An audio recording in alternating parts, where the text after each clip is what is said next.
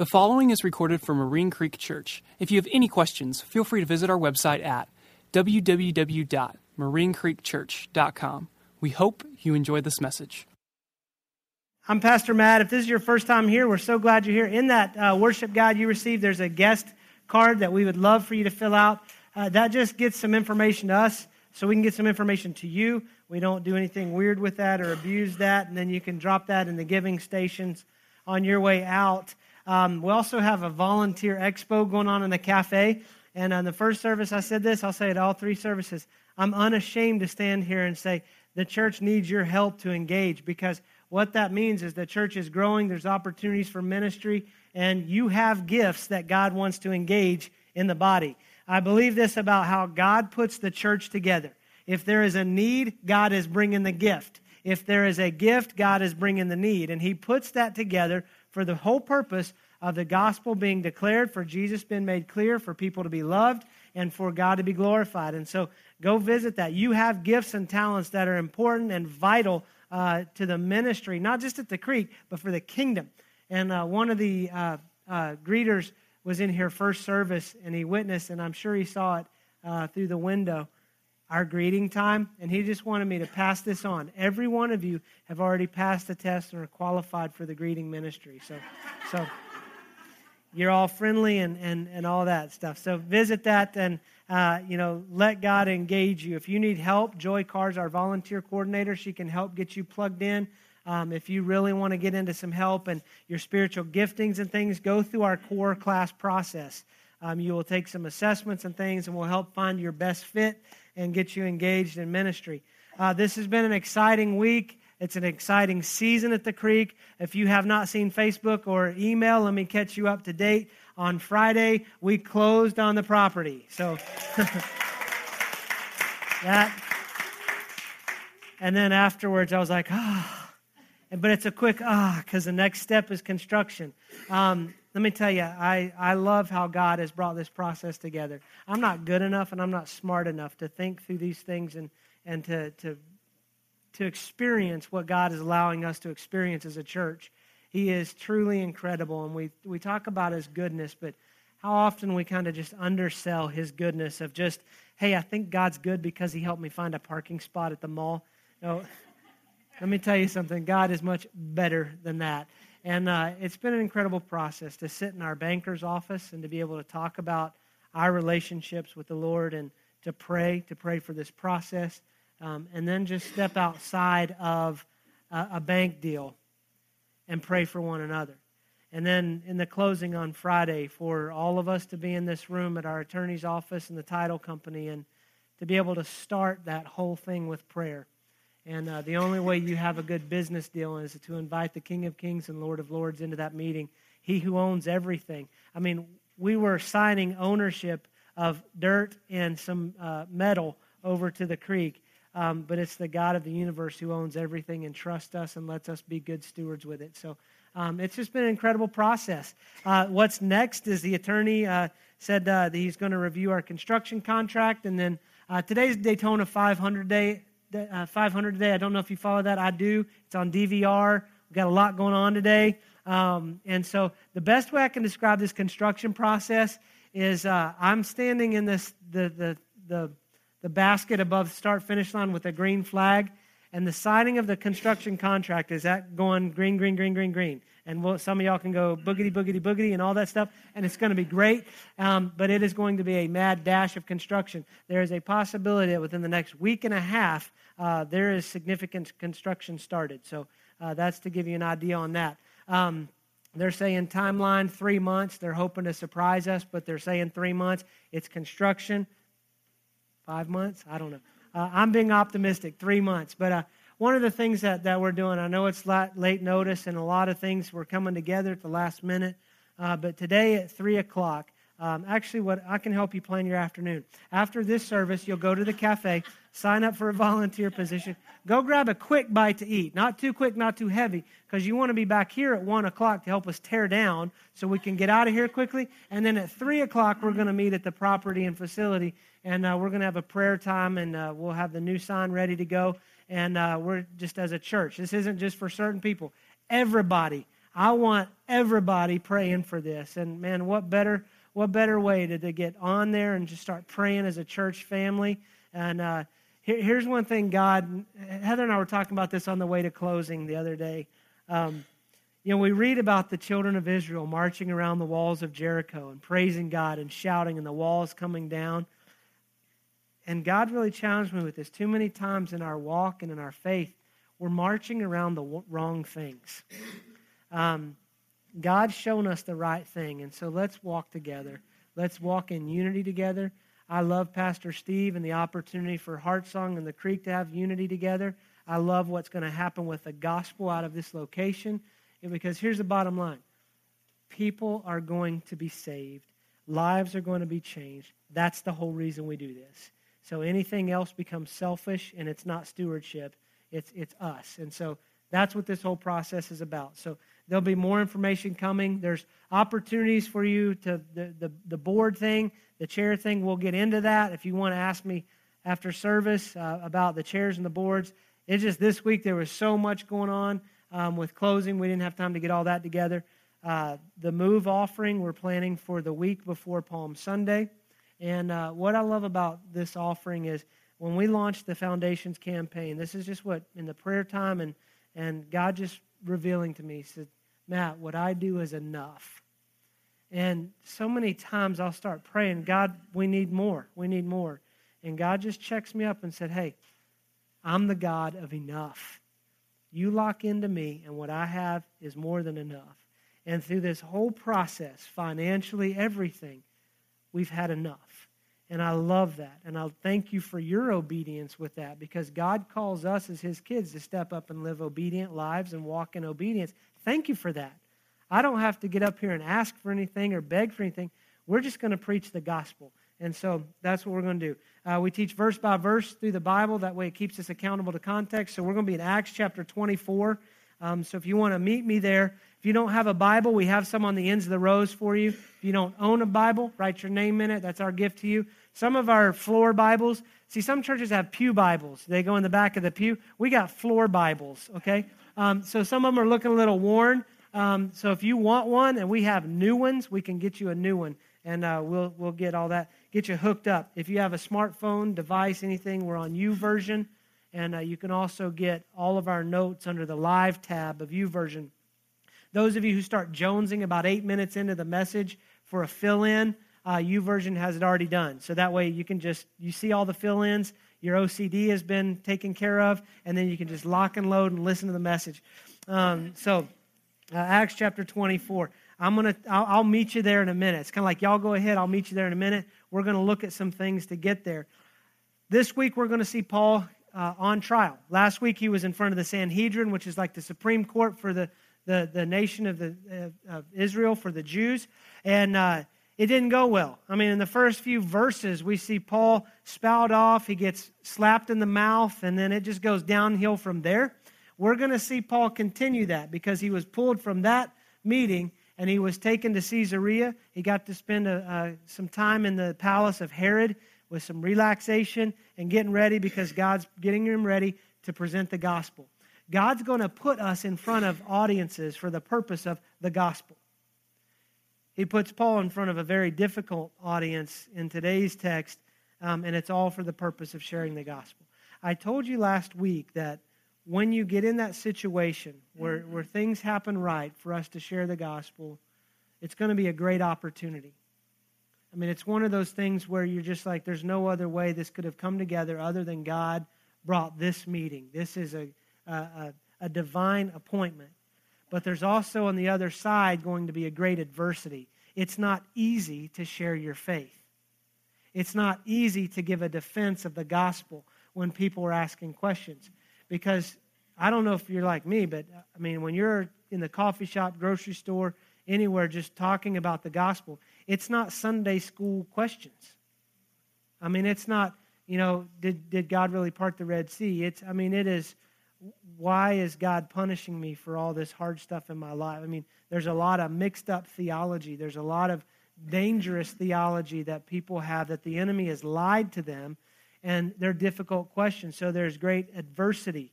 The enemy doesn't want to see their lives changed by the gospel. The enemy loves that they're still in death. And so God puts us in these opportunities with a great opportunity, but with great adversity. And so when we get into this, when you think about giving a defense of your, your faith, giving a defense of your faith is just someone saying, Why does God do this? Or does God love me? Or, or it's an opportunity to share the gospel, and it becomes giving a defense of your faith or sharing your testimony, giving your witness. And we know that it's an incredible thing because the blood of the Lamb and the word of our testimony creates transformation. The God of the universe does something incredible. Our story and the blood of Jesus can bring death to life. And that's why God puts us in these situations. That's why God allows us to have an audience with the people He puts in front of us. And so when we get there, here's the thing let God guide your defense. We, try, we start to think, well, how am I going to address this? What do I say to this person? And some of you, you already know who I'm talking about the people in your workplace that you're praying for. Maybe it's your cube mate. Maybe it's the neighbor that you've, you've just started having some conversations with. Maybe it's, maybe it's the checker at the grocery store. I don't know if you're like me. I love having a conversation with the checkers at the grocery store. I do not want to be considered a transaction. I want to be an interaction. And so I make them talk. Like, we're going to, we're going to get into something. How's life? You know, not just can I have my change or do you want it all on the card? Um, so but you start to think, what do I say? And I, I counsel and coach a lot of you on what do I say to this person when I meet with them. And I'm sorry that you know, some of you get frustrated because I can't give you this big uh, checklist of, well, when you say this, these are the magic words of, of Jesus, that when you say this, it's just, man, angels take over and everything goes right. I can't give you that here's what I can tell you is let God guide your defense. The Holy Spirit is the power of God that is alive in you. And when, when you go into those times, say, Holy Spirit, fill me. Fill me with your power. Give me the words to speak. And here's where this comes from. It's Matthew 10. I'll start verse 16.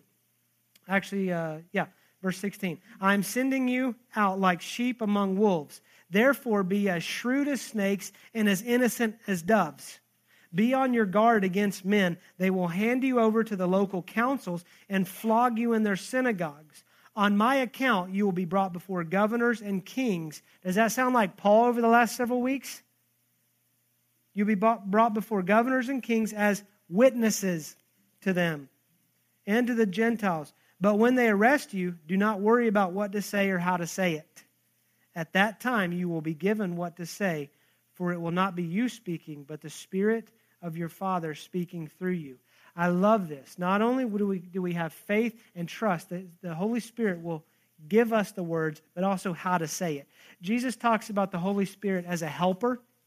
This is that time when the Holy Spirit's power at work in you becomes that helper.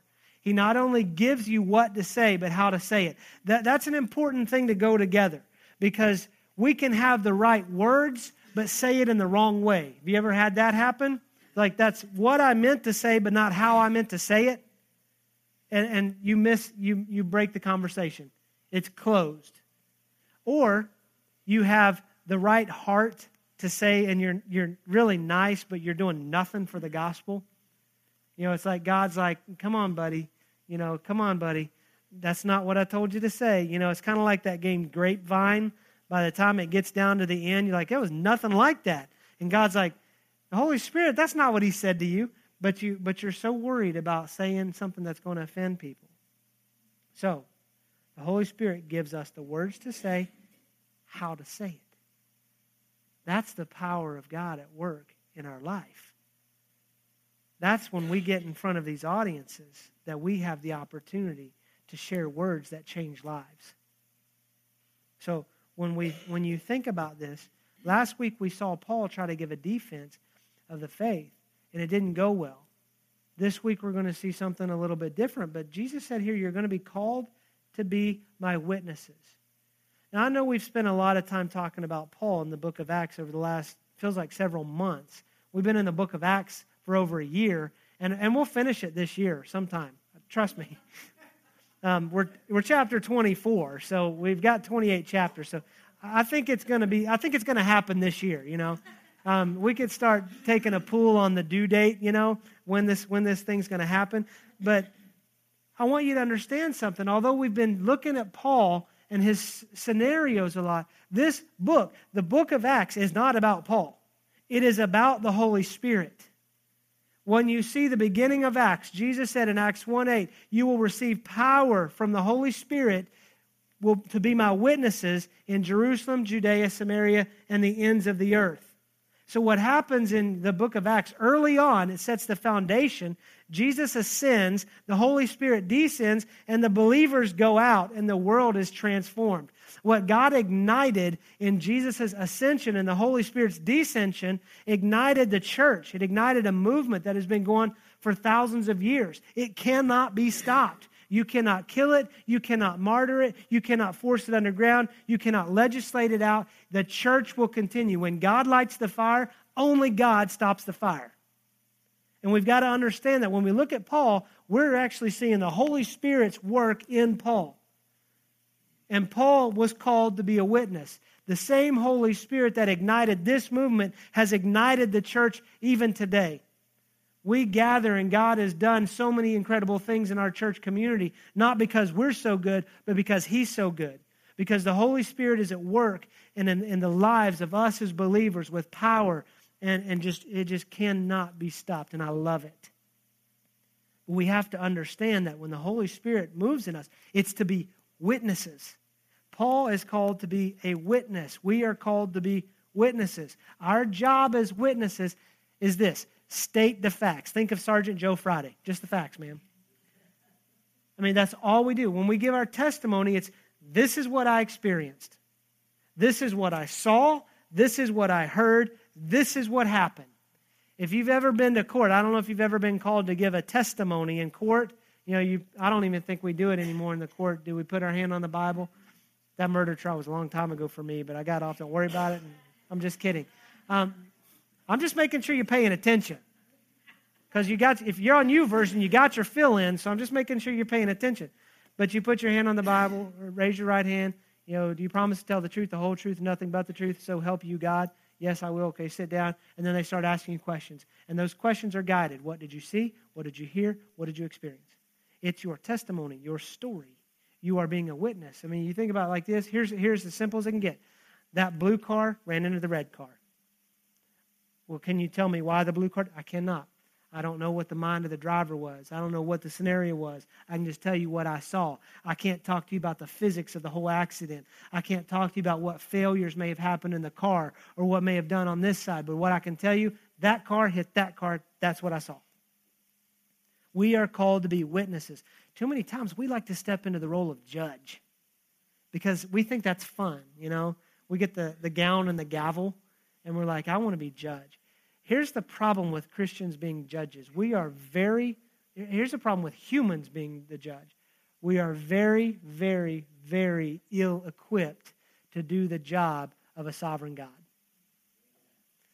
And God says, That's my job. Well, then we think, Well, what's next? The lawyer. We are not called to argue for the kingdom. We're not called, when we talk about giving a defense, we're not Jesus' defense attorney. Let me tell you something Jesus is big enough to represent himself. Jesus is big enough to defend himself, to handle himself, and we get to go along and what he calls us to do. And he says, What I empower you to do through the Holy Spirit is to be witnesses. What have you seen the power of God do in your life? I can't explain to you everything that's happened in my life, but I can tell you it's the power of God at work in my life. Well, what's, what, how, how do you explain all that? I can't.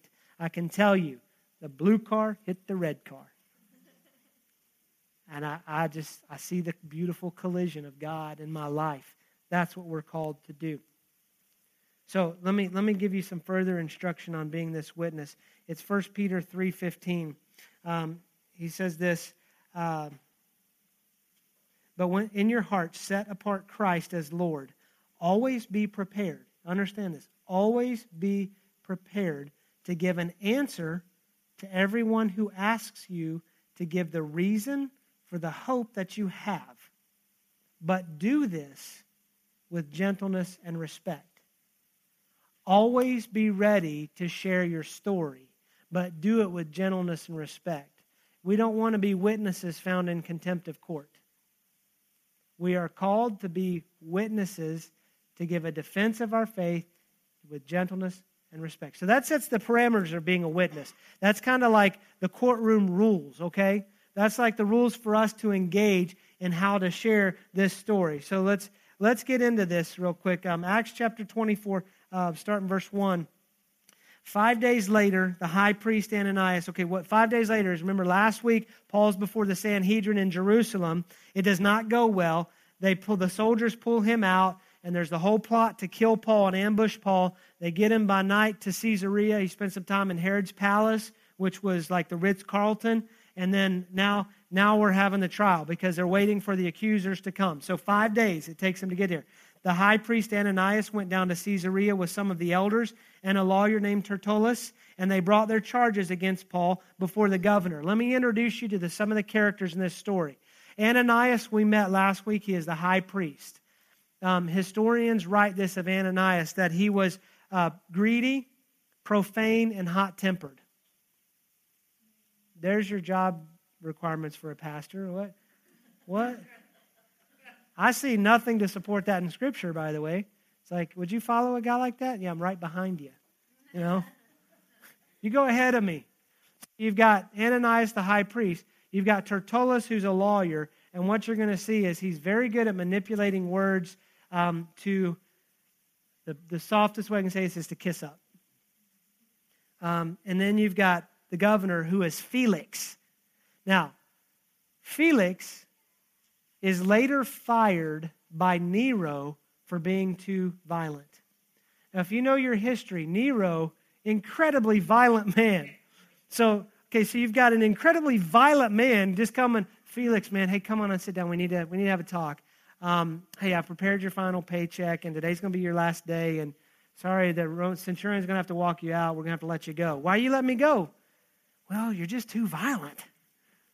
Okay, coming from Nero, okay, that says an incredibly lot about the violence of Felix. So, what you've got, this is the audience that Paul has put in front of a greedy, profane religious leader, a lawyer who's a kiss up, and then Felix, who was fired by a violent man for being too violent. Okay? Paul's got to be like, thank you, Jesus, for this opportunity. this is a great opportunity, yet a great adversity. Okay, this probably helped Paul shut up. Remember, there was humility as a result of what happened in Jerusalem. Okay, this is probably pushing Paul into the Holy Spirit. Okay, okay, you said when you bring me before your kings and kingdoms and, and, and these rulers that you'll give me the what to say and how to say it. God, I need your help because this and that is not a good panel. And so here we go. Um, verse 2. When Paul was called in, Tertullus presented his case before Felix. We have enjoyed a long period of peace under you, and your foresight has brought about reforms in this nation. Everywhere and in every way, most excellent Felix, we acknowledge this with profound gratitude. But in order not to weary you, weary you further, I would request you be kind enough to hear us briefly. Um, the point that's going to come after I say this is uh, let hypocrisy be outside of the church. Because what Tertullus is using, when you look at this in the Greek, this foresight refers to a providence that only God can provide. The peace that he's saying. What he's doing is he's buttering Felix up, but he's giving him worship. He, most excellent Felix, your foresight is like none other. We've enjoyed great peace and the reforms that you've brought about. Okay, there was not a good relationship between the Romans and the Jews. There was no peace. There was tolerance. There was an allowance of existence. And this whole idea of letting the hypocrisy be outside the church, we don't need to go around trying to butter people up. There's enough hypocrisy for us to deal with. Let me explain to you what hypocrisy is. Um, to understand that, you've got to understand what a hypocrite is. And then, just before the first century, um, in the Greek plays, and you would see the amphitheaters. They had incredible acoustics. So you would have an amphitheater with the, the, the stadium seating. And no matter where you sat in that theater, you could hear very well the, what was going on on the stage because of the acoustics. Now the problem was is the people who were sitting in the back, they couldn't see the facial expressions. They had the acoustics down but didn't have a way of projecting the image. So what they would do is the players on the stage for the play or the tragedy or whatever was going on, they would make these giant masks and they would hold these masks in front of them with the facial expressions to deal with what the character was saying. Well, what that solved was people not only could hear them no matter where they are in the amphitheater, but then they could also see what's going on. Now, here's the spiritual principle behind hypocrisy and being a hypocrite. There are too many of us, and I am so guilty of this. I'll be the first one to tell you that I'm a sinner and that I've had to repent of this, and I can tell you from experience how exhausting this is. But in, in Christianity, in the church, we carry this giant mask so that people always see a smiley, happy Christian guy. And they can always hear the voice of, oh, praise God, Jesus is good. Yeah, life is good, man. I'm, I'm the best husband because Jesus is alive in me. And I, man, I'm the best employee because just the Holy Spirit gives me power to work. And man, everything in my life is under control, praise God and you're carrying this mask, and here's the problem you are dying inside, and you're exhausted from carrying this exterior. And you get in the quietness of your space and you drop that. And, and you do not, the reason we do it, we don't like what we see in the mirror. We like the mask, but it's exhausting. Let's let that be outside of the church. I'm a mess. You're mess. People are a mess. The best thing you can be at the creek is yourself. If you're struggling, let us struggle with you. If you're doing well, let us celebrate with you. But this is a safe environment for us to come in and be honest about it. And let's not fluff things up with words. If it's not going well, let's talk. That's the only way we get to the, to the life that God has created and called us to live. Let's get past the hypocrisy. It's exhausting anyway. I may not like everything about me, but I know I'm a, I'm a work in progress with God, and I spend a lot less time exhausted from carrying an exterior that's fake, I, a lie. So let's let that be outside of the church. Verse 5.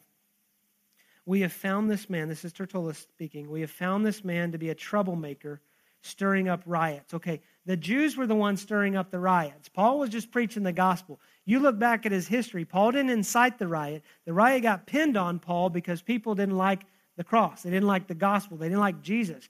They're like, You're fine, we're fine with God and the law and the prophets. But once you start talking about Jesus and his death and his resurrection and being the Messiah, you're way off, buddy. So this word troublemaker in Greek means plague or disease. So your great, excellent Felix, this plague is the disease that is causing riots in this land all over the world. He's a ringleader of the Nazarene sect. Nazarene was Christianity. Jesus of Nazareth was a Nazarene. They called Nazarene sect Christianity. And even tried to desecrate the temple, so we seized him. By examining him for yourself, you will be able to learn the truth about all these charges we are bringing against him. The Jews joined in the accusation, asserting that these things were true. So you've got Tertullus giving his argument. He's just setting Paul up. Let, let me say this. Paul's, I, I'm, I'm proud of Paul. He recognizes the audience he's in front of, and he has kept his mouth shut. Remember last week? Within the first verse, he'd already been smacked in the mouth, and it just went downhill. So, I mean, that's restraint of the Holy Spirit. When the Holy Spirit gives you the words and how to say it, you know another fruit of the Holy Spirit? Self control. And the Holy Spirit is giving Paul that self control to keep his mouth shut. There will be a time to open your mouth. Sometimes we just need to keep our mouth shut because it's not time to give a defense. And so Tertullus is going on and going on. And here's the beautiful thing Paul's going to speak in a minute, but he doesn't make his innocence the point. He makes Jesus the point, the resurrection the point, the God of our fathers the point, the, the scripture the point. You see, our job is not to convince people that we're good Christians, it's to convince people that Jesus is everything they need. that Jesus is the only thing they need. Because if we try to put up the face that we're good Christians, man, eventually you're going to get so tired of holding that mask that the real you is going to shine through. I can't be a good Christian all the time, but I can do everything I can to submit and humble myself to a good God, to a faithful God. So when we live righteous lives, it really helps take some of those roadblocks out of the way. It's not going to remove all of them. But when we live hypocritically, it's going to give people ammunition. Let's not give them ammunition. There's enough. The enemy can create enough of it. And so let's let's do everything we can. This isn't perfection, folks. This isn't me saying you have to be perfect. I'm saying you need to submit to a perfect God so that his righteousness grows and develops in you. That the fruit of the Spirit grow and develop in you. That the perfect God can manifest himself and work in and through you in a perfect way. I've been following Jesus for a long time, and I still get in the way. And I have to repent and humble myself. So let's see Paul do this. Before we see Paul talk, remember what I shared with you in 1 Peter 3:15.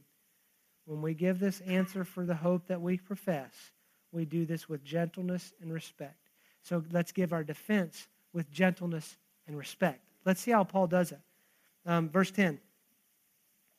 When the governor motioned for him to speak, Paul replied, I know that for a number of years you have been judge over this nation, so I gladly make my defense. Okay, Paul's not puffing him up with words, he's stating the facts. He's respecting the position without respecting the person.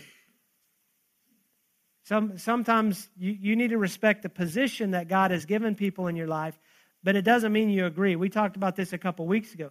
Doesn't mean you agree with the policies, but you still submit to that authority and you have to respect that authority. So Paul's given a respect for the position. I mean, you were appointed governor, so you've done something to get there. And, and I know you've been governor for a while, so I'll gladly make my defense. And so, verse 11 you can easily verify that no more than 12 days ago I went up to Jerusalem to worship. He's just dealing, he's attacking the case, not the people. Paul's not going after Tertullus, not going after Ananias, not trying to build Felix up to then come around the back and then kind of swipe him into his way. He's dealing with the accusations. He's answering the questions. They're trying to bring accusations against Paul. Paul's answering the real questions in this case. My accusers did not find me arguing with anyone at the temple or stirring up a crowd in the synagogues or anywhere else in the city. And they cannot prove to you that the charges they are now making against me. However, I admit that I worship the God of our fathers as a follower of the way, which they call a sect. I believe everything that agrees with the law and that is written in the prophets. What he's saying is, I follow God. He is the God of our fathers. And this way that you follow, Jesus said in John 14, I am the way, the truth, and the life. And Paul's like, the only way to holiness, to forgiveness, to life, to grace, to the fruit of the Holy Spirit at work is through Jesus and I'm a part of the way. That's like saying, and I'm here and I'm guilty because I'm a Christian. Because I've submitted my life to Christ and I believe everything that's written in the scripture. I believe the Bible is true, the law and the prophets. And I have the same hope in God as these men that there will be a resurrection of both the righteous and the wicked. So, what he's saying is, I believe that there will be a judgment coming that the hope that I put in in this resurrection is that we will all stand before God. And in that moment, we will be separated as sheep and goats. The righteous and the wicked will both stand before God, and we will both give an account for our life. And then he says, So I strive always to keep my conscience clear before God and man. What, they, what he's saying is, everything that I preach, I try to practice. I'll be honest with you, and maybe this is just a moment of confession, but this, this last fall, God really convicted me on that about practicing what I preach. Because I talk about our body, our mind, our soul, to preach holistic health, that God is concerned with our body, our mind, and our soul. And I wasn't practicing what I was preaching. And the Holy Spirit, He humbled me. You know, a lot of you are doing the Daniel plan That is a result of God desiring to have holistic health, that our body is important. We are a temple of the Holy Spirit. Our body is not our own. I mean, God just really softly and just so gently helped me understand Matt, your body's not yours. I paid for your body. And your body is a temple. I was treating it like an amusement park. Just been honest with you. I mean, and I was starting to look like the Hall of Mirrors, you know. God is concerned with our mind. He gives us an intellect. Church is not someplace we check our brain at the door. And He's concerned with our soul. The blood of Christ gives us forgiveness of sins, and those sins can be forgiven so that we can spend eternity in Christ. The soul is our eternal part of our being. And God says, I expect you, Matt, to practice what you preach. You tell your church that I'm concerned with all of that, and I am. You live it. And Paul's saying, I'm trying to live what I preach. I'm not always the best at it, but I will ask for forgiveness when I fail, and I will strive to do everything I can. I will strive to always keep my conscience clear before God and man. So he goes on. After an absence of several years, I came to Jerusalem to bring my people gifts for the poor and to present offerings. I was ceremonially clean when they found me in the temple courts doing this. There was no crowd with me, nor was I involved in any disturbance. But there are some Jews from the province of Asia who ought to be here before you and bring charges if they have anything against me. Or these who are here should state what crime they have found in me when I stood before the Sanhedrin, unless it was for this one thing I shouted as I stood in their presence it is concerning the resurrection of the dead that I am on trial before you today. The cross is going to offend people sometimes. Our job is not to be offensive. When Paul said this in the Sanhedrin, he was being offensive. When he's stating his case, the cross is what offends people. It's when the Holy Spirit calls our sin back in front of us. I mean, I, have people that love me, that I trust, that could get in my grill, they could get in my space, and through all last year, they're saying, Matt, you need to change some things in your life. I mean, to be more specific, here was what I was being asked or being, being told by people who love me and are close to me. You are not physically in shape to do what God has called you to do. And they could say it. And sometimes I got offended by how they said it. But when the Holy Spirit did it, He offended me with the cross. And it was the Holy Spirit bringing that conviction. The cross is going to offend people sometimes, but our job is not to be offensive. We've got to call sin sin, but not be offensive in doing it. You see, the Holy Spirit not only gives us the words, but how to do it. So Paul gets up and he gives it. So then, Felix, uh, let's finish this up. Then Felix, who was well acquainted with the way, adjourned the proceedings. When Lysias the commander comes, he said, I will decide your case. He ordered the centurion keep Paul under guard, but to give him some freedom and permit his friends to take care of his needs. So he's, he's back in under house arrest, but Felix gives him some freedom. Felix understands his Christianity. And so we're going to pick up to see what happens because we're starting to see the Holy Spirit really start to build uh, in what's going on in Paul's life and in the church. And so we're to we're to continue on that next week. But I want to step back and revisit this idea of a witness and our testimony because I want you to do something this week. I want you to write out your testimony. This being prepared in season and out of season to give a defense of this hope that we profess and to do it in gentleness and respect. I want you to be able to answer what is my story? And there's, there's a couple questions that can help guide you along the way. Think of it this way What was my life like before Jesus? What was I like? What, what was it about? The second question how did, how did I come to the revelation that led to my transformation? Or to break it down into simple terms, how did you get saved? The Apostle Paul gets saved on the road to Damascus, big blinding light experience. I didn't have that. And I started to think, well, maybe, maybe I'm not saved because I didn't have this like big moment where everything happened at once. And so maybe I'm not saved. You know, mine, you know, when I got saved, man, I had a youth pastor that really just started just investing the gospel into me. And it was as though faith just, it, it's like a birth process. You know, that, that seed was planted and it had to be watered, it was nurtured, and then one day it's like sprouting. But it wasn't this big, bright light experience on the road to Damascus. And I started to think, well, my testimony is not as good as Paul's. I wasn't killing Christians, and then Jesus shows up and I heard his voice. But every one of us have a different testimony, and God's reached us in, in a different way, but it all leads to this. We got saved. Death became life. How did that happen? If all of our testimony was the same way, it'd be boring. And what happens is when we have when that when that becomes boring, we start to rob God of his glory because salvation is that which is dead coming alive. So how did you get saved? And then the third question, this is important. What's my life like after? There should be a change. Otherwise, see question two.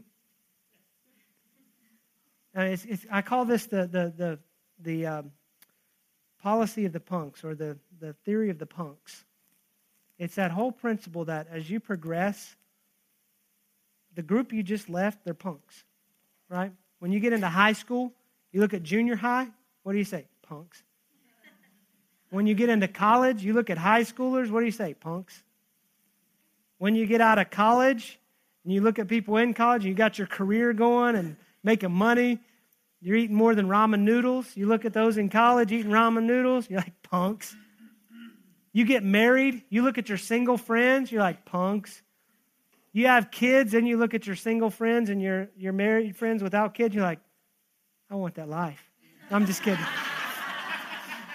I want that sleep.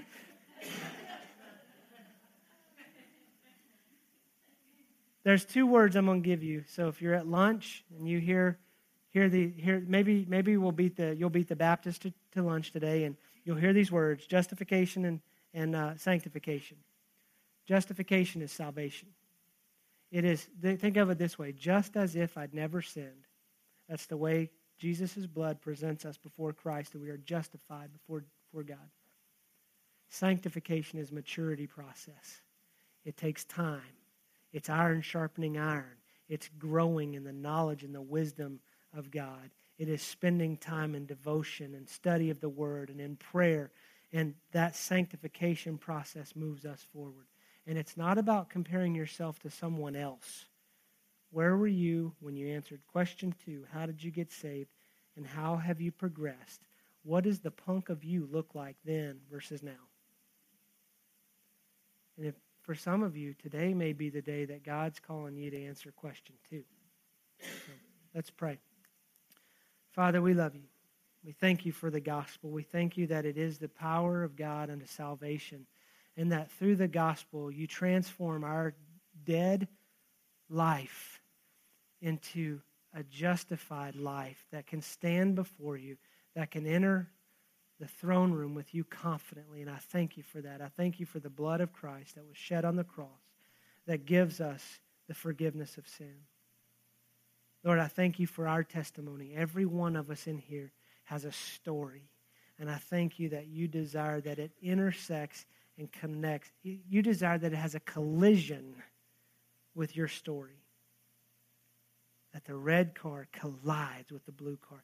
That, Jesus, you desire that our lives collide with yours. Thank you for giving us that experience, for us to be witnesses of that, and to give a testimony from that. Lord, I just pray for everyone in this room that you help bring us into clarity as we can so we can articulate our story. And God, maybe there's people in this room that can't answer question two of how I got saved. And maybe the question will be answered here in just a minute of it was one Sunday. It was February 23rd, 2014, in a church called Marine Creek Church that meets in a daycare that I called out Jesus, be my Lord and Savior. I trust you. I don't understand everything, but I just know you're colliding with my life right now. save me. Make me a new creation.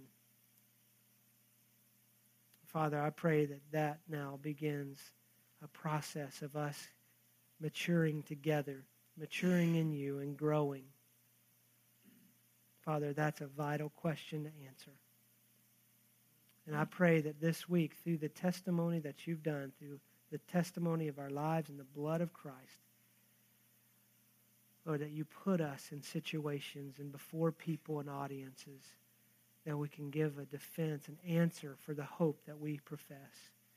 And help us to do that with gentleness and respect. We love you, we praise you, and we glorify you and you alone. In Jesus' name, amen. Marine Creek Church is located in Fort Worth, Texas. If you have any questions, feel free to visit our website at www.marinecreekchurch.com. Thank you.